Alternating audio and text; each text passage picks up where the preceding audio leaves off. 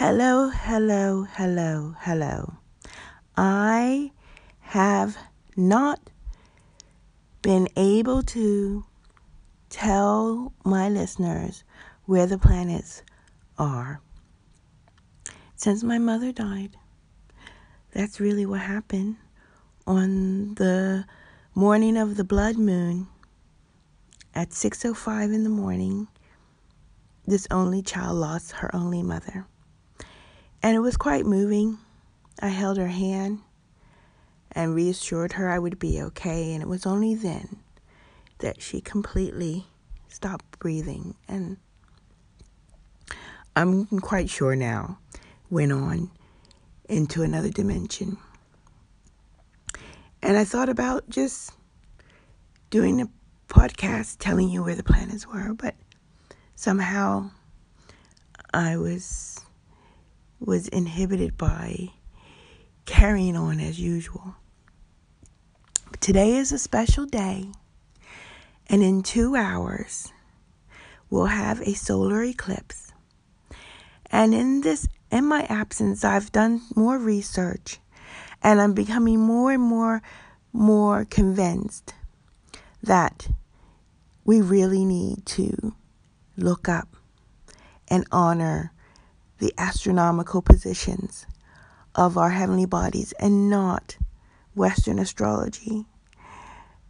Actually, not even Vedic astrology. And this is mainly about their calculations I'm not throwing the baby out with the bathwater because the, a lot of the concepts are true and really important to know is that even though the positions are not mathematically correct, the aspects, the connections between the heavenly bodies are more or less still the same, which means even if they're in different constellations or zodiac signs. The planets are still squaring or oppositing each other. So when one talks about that energy of of the connections between planets but doesn't add in the coloring which I call which sign or zodiac it is in. In my case which constellation. In western astrology case which sign. Then I think you can take that information on board. But when they add in which sign it's in, like they'll say Venus and Mars are squared, Venus is in Cancer and Mars is in Aries. But astronomically, that's not true. Then I'm finding that difficult to believe, and I'm finding that I prefer to totally negate that information. But like I said, if they're not including the zodiac sign, then don't negate that information. But listen to a lot of information because I believe that astrology and a lot of this information is a way of influencing and it's somebody's feeling, it's an opinion, it's not what you should take as absolutely true. Question everything even me. So, without further ado, let's talk about August 11th, 2018. I'm Chapeau Claudette because I didn't say it at first, and also known as Cloudette because I love clouds and looking up, and I'll be looking up especially for my mommy even more. Now, I look up all the time anyway, but today at 1057 or 58. My calculation is 1057. The sun and the moon will be at 0 degrees and 23 arch minutes of Leo.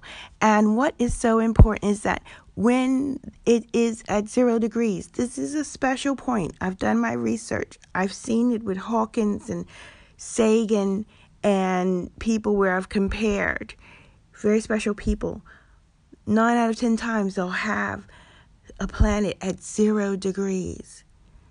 There's something special about that, and it only happens in the calculation that I use. And we also have Mars at zero degrees of can of Capricorn today. So I just want you to be aware that something is special happening and things just don't happen at that time. It's a process. Like my mother passed on the blood moon, on the full moon, and I've been going through a process until now. I mean, I really feel passionate and sure by using this time to listen, maybe not even by my by even my absence. I've listened and thought this is this is what I'm passionate about.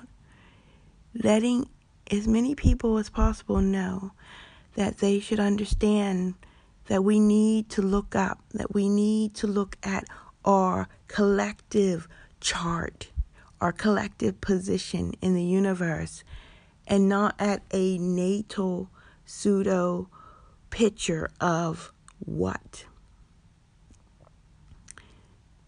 Someone says is where the planets are because that is mathematically not true and why should we valid validate that? Anyway i hope that this new moon finds you sitting still thinking about the fact that it's almost 11 o'clock gmt time that numerology and that it's august the 11th and that we have the sun and the moon on the cusp of two very different energies that because they're on the cusp they are uniting uniting that's cancer who cares and leo who shines in its own light but is very loyal. And how to bring that into being in your own life. And mars is there.